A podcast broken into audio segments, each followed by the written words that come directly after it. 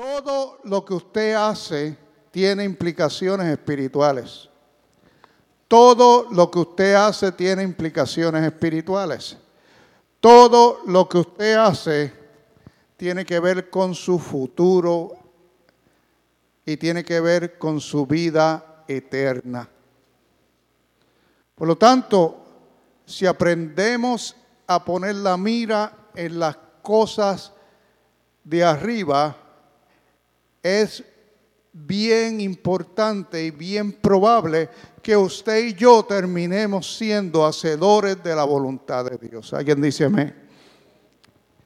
Pues es indispensable que cada uno de nosotros logre cuanto antes entender la siguiente pregunta. ¿Para qué vine a la tierra?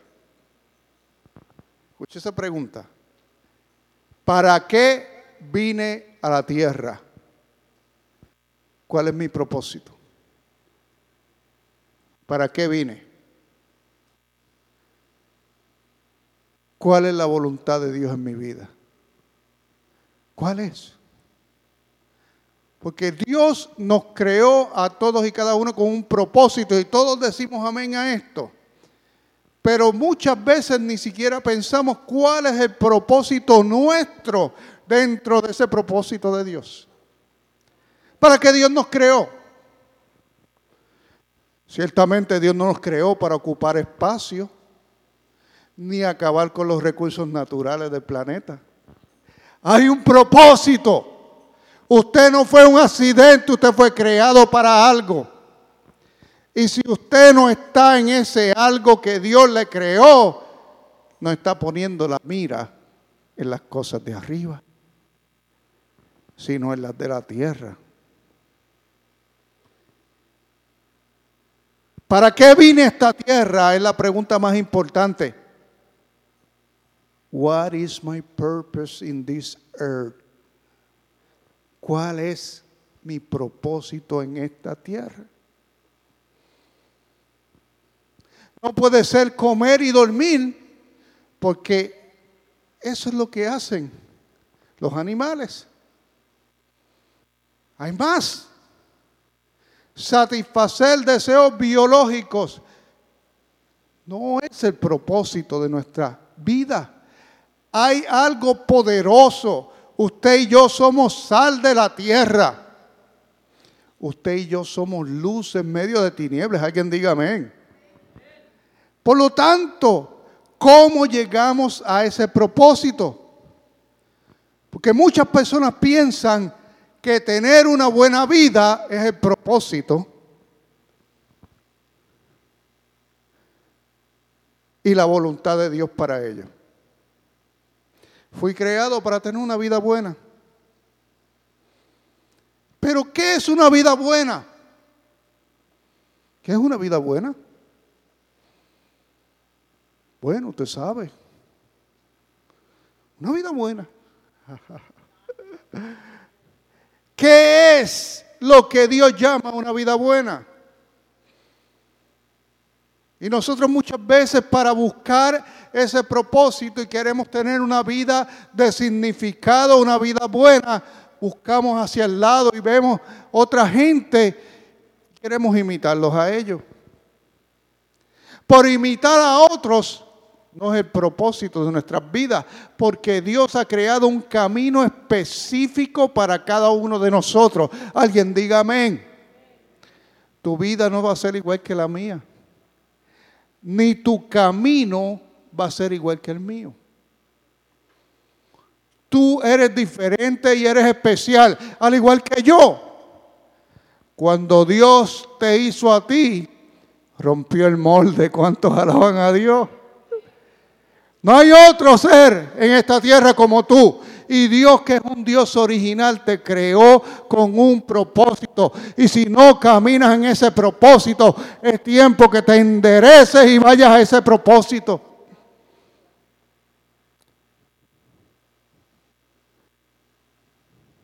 Algunos dicen, yo quiero ser como mi tío Carlos. ¿Cuántos tienen tío Carlos aquí? Yo quiero ser como mi tío Carlos, que todos sus hijos salieron profesionales. ¿Habrá alguien escuchado eso antes? Todos sus hijos, todos en la familia miran porque todos sus hijos salieron profesionales.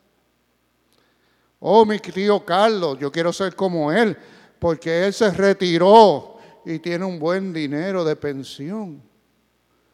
Yo quiero ser como el tío Carlos, porque ahora se pasa viajando por todos lugares.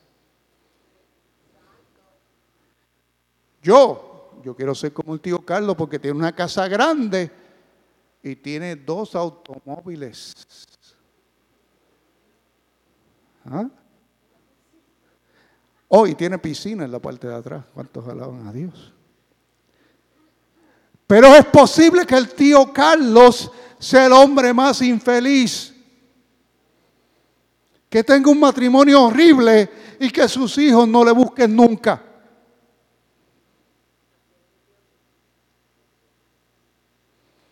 Los que imitan o hemos imitado al tío Carlos Hemos perseguido un ideal en el cual la opinión de Dios no ha sido tomada en cuenta.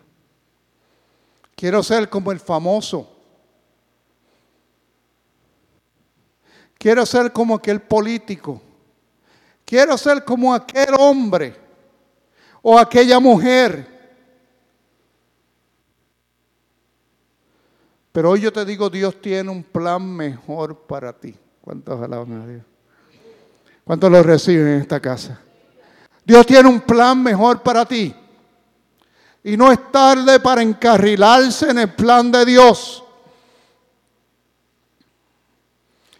Pero para tener una vida de acuerdo al plan de Dios, hay que tomar la opinión de Dios en cuenta. Dios quiere primeramente que tu vida dé los frutos correctos. Tu éxito no se mide como lo medían muchos judíos en el pasado y en el tiempo bíblico, por tu riqueza material. Tu éxito no se mide por lo que tú posees. Tu éxito no se mide por quien tú conoces o tus influencias.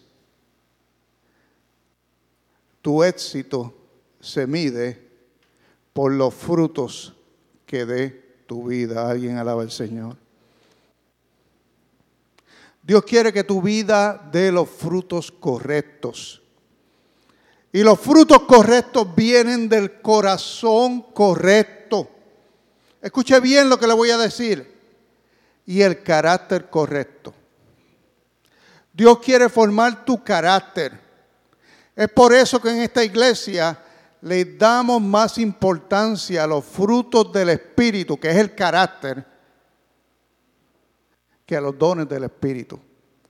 Porque aunque los dones son importantes y necesarios y los amamos, el carácter es permanente. Prefiero una persona de integridad a alguien que sea profeta pero no tenga integridad. ¿Cuántos alaban a Dios? Prefiero a una persona responsable y con frutos del Espíritu a uno que hable lenguas y sea mentiroso. ¿Cuántos alaban al Señor? El carácter, los frutos del Espíritu, es lo más importante. En otras palabras, Dios quiere entrar en nuestras vidas y cambiar nuestra forma de ser. Que usted, si antes era mentiroso, que ya no lo sea más. Que si antes era irresponsable, ahora no lo es más. Que si antes no amaba a la gente, que ahora los ame. Decimos amén, iglesia. Eso, ese cambio es lo que nos lleva a dar fruto, porque viene de adentro. Porque lo que se hace en la propia fuerza sin haber cambio, pronto se derrumba, pronto se derrumba.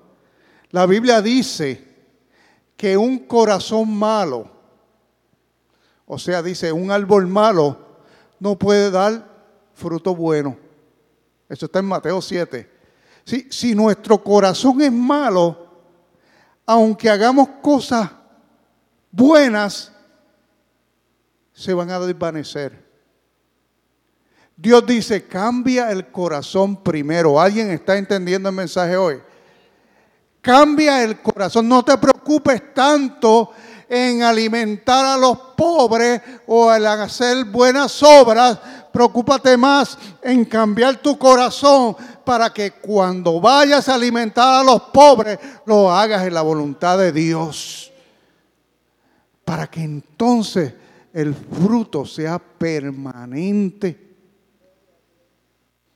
¿Cuántas veces vemos gente, políticos que vienen con buenas intenciones, pero sin carácter? Sin carácter. ¿Y qué sucede? Siempre empiezan bien y terminan mal. ¿O usted no ha visto eso? ¿Por qué? Porque el carácter, el fruto el Espíritu no está presente. No está presente. La voluntad de Dios en nuestras vidas debe ser que haya una transformación profunda del corazón. Tenemos que cambiar nuestro interior. Tenemos que cambiar nuestro interior para que entonces lo que hagamos en el exterior permanezca, permanezca, permanezca. Que todo lo que hagamos salga a partir de estos nueve frutos del Espíritu, el primero de los cuales es el amor. Si usted hace algo sin amor, ¿qué sucede? Se va a desvanecer. No va a durar, no va a durar. ¿Por qué no va a durar? Porque no tiene fundamento. Por eso vemos muchas buenas intenciones que se derrumban. Gálatas 5:22 habla de lo que le he estado mencionando, los frutos del Espíritu. Gálatas 5:22. Los frutos del Espíritu es el carácter, es el carácter espiritual manifestado en palabras. Los frutos del Espíritu es el carácter de Dios mismo. Los frutos del Espíritu es el deseo de Dios para ti y para mí. Es un fruto. O sea, Dios pone la semilla de su espíritu en ti y espera que este sea el fruto. Porque es un fruto permanente. A la vez que tú eres una persona con carácter, con amor, gozo, paz, paciencia, etcétera, etcétera, ¿qué sucede? Eso viene a ser parte de ti. Más el fruto del Espíritu, dice la Biblia, es amor, gozo, paz, paciencia, benignidad, que es amabilidad, bondad, fe, que es fidelidad, mansedumbre, que es humildad, y el último es templanza, que quiere decir, alguien sabe, dominio propio. ¿Cuántos alaban a Dios? Mucho, mucha falta que hace esto, dominio propio. La voluntad de Dios es que usted desarrolle estos nueve dimensiones, estos nueve frutos o cualidades a través de su caminar en la tierra. Mientras usted no empiece a, desarrollar estos nueve frutos, usted estará incompleto y estará vulnerable a los ataques del enemigo. Por ejemplo, el primer fruto es amor. Usted puede tener dones, pero si no tiene amor, usted está vulnerable a los ataques del enemigo. ¿Usted está entendiendo? Si usted no tiene amor, la Biblia dice eh, eh, eres como nada, eres como lo que retiñe, dice Primera de Corintios 13. De nada sirve lo que tú hagas. Dice, el primer fruto, amor. Si no tienes amor, de nada sirve lo que uno haga. Puedes entregar todo tu dinero a los pobres, de nada sirve. Puedes inclusive sacrificarte por los demás en la hoguera, que te quemen por los demás. De nada sirve, dice la Biblia. Si no tienes amor. Lo que tú haces tiene que salir de ese fruto, que es el amor. Alguien alaba a Dios. El amor. Ama al prójimo. Ama al prójimo como a ti mismo, dice la Biblia, ¿verdad que sí? Ámalo. Dale una oportunidad al prójimo. Dale una oportunidad. Ama a las personas. Ama a las personas. Decimos amén. Llénate de Dios. ¿Y sabes qué? Muchos de nosotros quizás nos criamos en un ambiente que no nos enseñaron a amar. Porque ahora los padres son amorosos. Tengo que admitir que los padres mileniales, que le llaman, ¿verdad? Quizás tengan muchos defectos, pero son amorosos. Y cuidan a sus hijos, a veces hasta de más. Están muy pendientes a sus hijos. Pero los padres nuestros no eran así. Los padres nuestros no eran así, iglesia amada. Las muestras de cariño entre hombres, eso no era permitido. ¿Cuánto, ¿Cuánto le pasó eso? ¿Verdad? Uno nada más, ¿verdad? Solo un viejo nada más allá. Y yo. Tres, allá, otro más. ¿Usted también?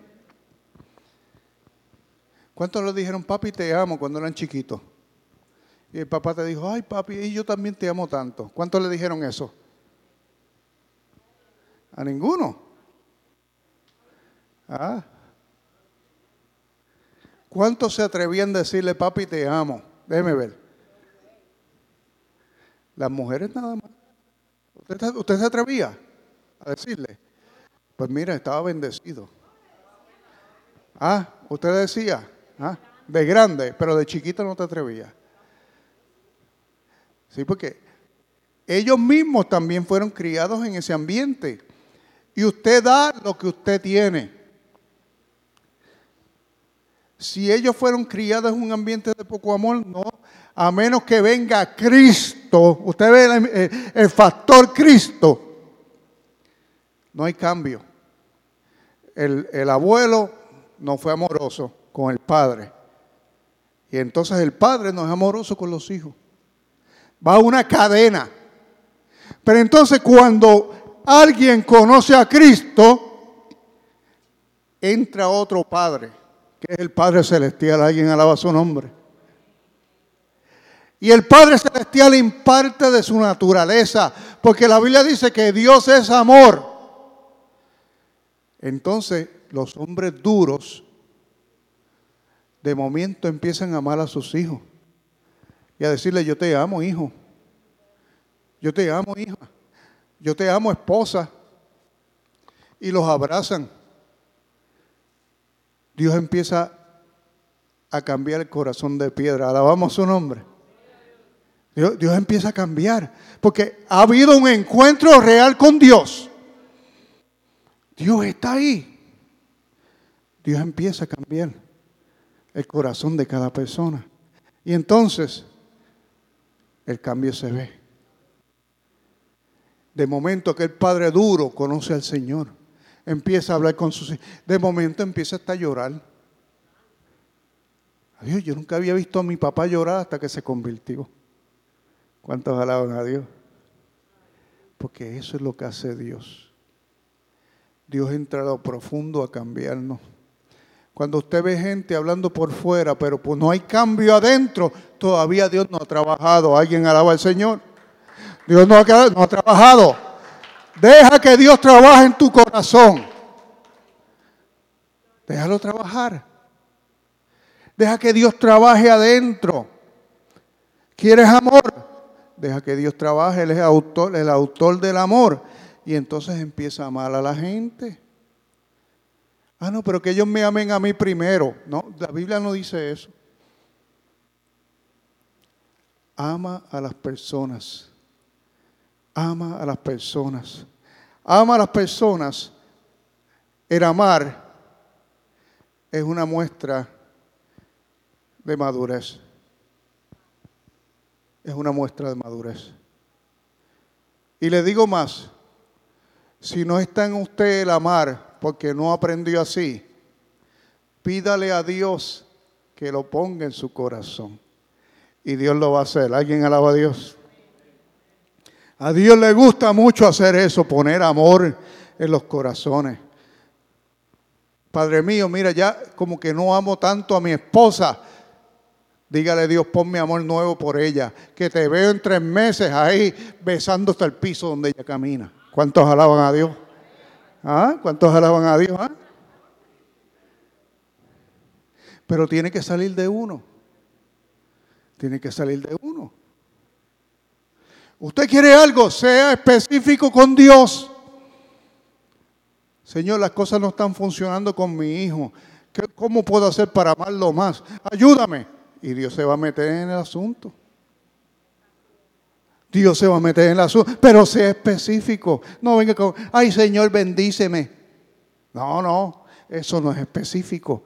Dígale a Dios lo que usted necesita, porque Él dice en su palabra, pedid y se os dará. Alguien alaba a Dios. Pedid y se os dará. Señor, que mire, ya, ya mi esposa no quiere darme masajito en los pies ni nada de eso. Antes yo llegaba del trabajo y esa mujer, ¿qué debo hacer? A lo mejor tiene que ser más cariñoso con ella. ¿Cuántos alaban a Dios?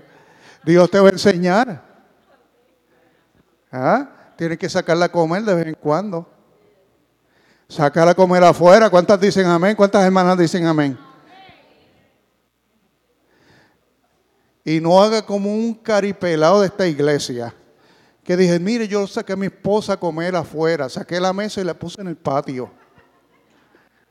eso no es lo que yo quería decir, hermano. Unos hermanos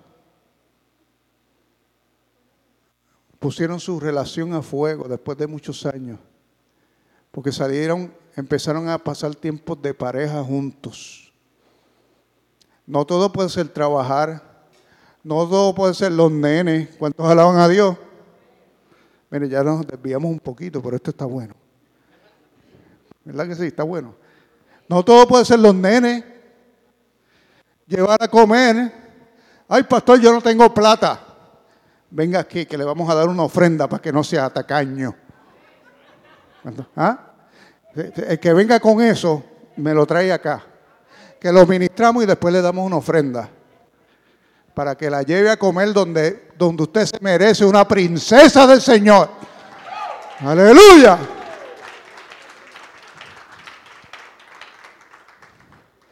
No, pastor, porque es que Chifile está cerrado los domingos. ¿Qué Chifile? Debe haber un sitio bueno.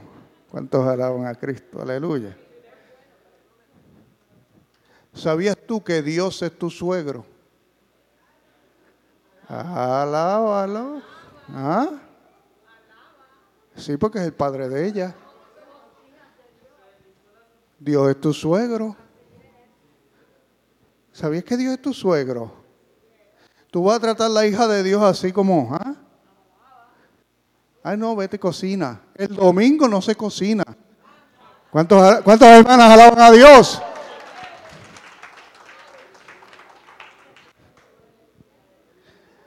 Algunas hermanas ya están tan resignadas que ni aplauden.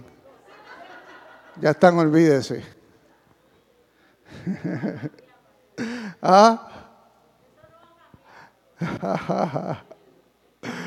Bendito sea el nombre de Dios. Mire, trate a su amada como vaso frágil. Bendígala. Bendígala. Saquen tiempo de pareja. Saquen tiempo de pareja. Los niños. Ay, pastor, que no tenemos quien nos cuide los niños. Déjese de cosas. Sí hay quien cuide los niños. Sí lo hay. Sí lo hay. Hermanos míos, si hay matrimonios sólidos, hay familias sólidas. Y hay iglesias sólidas. ¿Cuántos alaban a Dios? Y sociedad sólida. Todo es una cadena de bendición que solamente la mueve el amor de Dios. Cuando usted está casado, usted decide si es feliz o no es feliz. No lo de, ay pastor, yo soy tan infeliz en mi matrimonio. Pues sabe que tú decidiste ser infeliz. Porque es una decisión personal. Es una decisión personal. Si usted le echa ganas a su matrimonio, si usted hace lo imposible y mete a Dios, usted va a ser feliz. Pero usted no empieza a estar comparando. Y dice, no, pero es que ella ahora, ella ha cambiado. Pero usted también ha cambiado. ¿Cuántos alaban a Dios? Todos cambiamos, pero nos podemos amar. Aquí tenemos parejas hasta de 50 años de casado. ¿Cuántos alaban a Dios? Se puede en el nombre de Jesús. Se puede. Un secreto grande es que se puede ser feliz. En el matrimonio alguien alaba a Cristo Jesús. Se puede, hermano. Métale amor a su relación. Ame a su esposa. Ame a sus hijos. Solamente los tiene por unos años. Ámelos. Ame a sus hermanos. El día menos pensado, quizás sean sus hermanos quienes les tiendan la mano. No se mantenga aparte. Tampoco lo haga por interés, que sea un amor genuino. Y este primer fruto del Espíritu, amor, empieza a impartir amor 360 grados. El lunes pasado, mientras hacíamos el jardín, yo veía el amor de Dios en los que nos están ayudando. No vinieron muchos, pero los que vinieron vinieron con tanto amor. Hasta la hermana Olga, embarazada, y mire, esa mujer hasta agarraba una pala para ayudarnos. Dice, hermana, no haga eso. Pero tenía ese amor tan grande por las cosas de Dios. Cuando tú tienes un amor así, Dios te bendice. Alguien dice amén. Dios te bendice. Es que Dios tiene que bendecirte porque Dios es amor.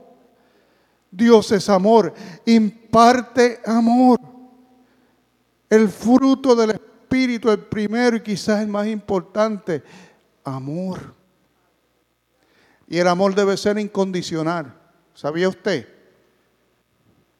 Incondicional. ¿Por qué debe ser incondicional? Porque hay ocasiones en que usted tiene que amar a la gente a pesar de lo que ellos hagan. Como a veces amamos a los hijos, ¿verdad? A pesar de que lo que nos hacen a veces los hijos, los seguimos amando. Extiende ese amor a la humanidad. ¿Sabe qué? Aquí mucha gente falla. Y mucha gente ha fallado y mucha gente nos fallará, pero nosotros también fallaremos. Y muchos ofenderán, pero la Biblia dice que todos ofendemos. Usted también ofenderá a otros. Y mientras usted no entienda que hay que dejar ir la ofensa y amar, dejar ir la ofensa y amar, entonces usted se prepara para un perdón y una bendición realmente grande de parte de Dios. Dios tiene mucho para ti, iglesia amada. Pero todo comienza con el amor. Todo comienza con el amor. Ama a tu prójimo. Repita conmigo, ama a tu prójimo. Ama a tu prójimo. Ama a tu hermano. Ama a tu hermana. Ama a todos. Bendiga a alguien. Bendiga a alguien. Sea una persona de bendición. No bendiga solamente a los que son como usted, a los de su raza. No bendiga solamente a los de su nación. No bendiga solamente a los de su familia bendiga a las personas. Bendiga a las personas y verá cómo el amor de Dios va a ir creciendo y creciendo y creciendo en usted. De tal forma que su corazón se va a ensanchar espiritualmente. Bendiga y bendiga más en el nombre de Jesús. Este es el primer fruto del Espíritu. Hay ocho más, pero no va a dar tiempo hoy, si no nos vamos a extender mucho. Póngase de pie, vamos a dejarlo hasta aquí. Vamos a dejarlo hasta aquí. Para mí el amor es lo más importante. ¿Cuántos están de acuerdo conmigo? El amor es lo más importante. Por eso la iglesia se llama senda de amor. El amor incondicional. Incondicional. Si un día no estoy de acuerdo con alguien, lo puedo seguir amando. Alguien dice amén. Puedo poner al lado las diferencias y amar. Te exhorto a amar más y a criticar menos. Te exhorto a amar más y a bendecir más. Te exhorto a parecerte más a Jesús. El sábado es un pasadía y la idea no es comer ni ir a un lugar. La idea es seguirnos amando más, aprender a conocernos más. En el nombre de Jesús. Padre, gracias, porque el amor de Dios supera todo entendimiento. Gracias Dios mío porque tu amor cuando llega a nosotros nos deja sorprendidos. Te pedimos Dios de la gloria que bendigas a cada uno de los que está aquí llenándolos con más amor y más misericordia. Dios mío, queremos ser esa iglesia que tú quieres que seamos. Gente de Dios gente que ame más, gente que se mueva de acuerdo al mover de tu espíritu, gente avivada, gente de bendición, para ser testigos de tantos milagros y tantas cosas bellas que tú vas a hacer. En el nombre del Padre, del Hijo y del Espíritu Santo. ¿Alguien puede decir amén?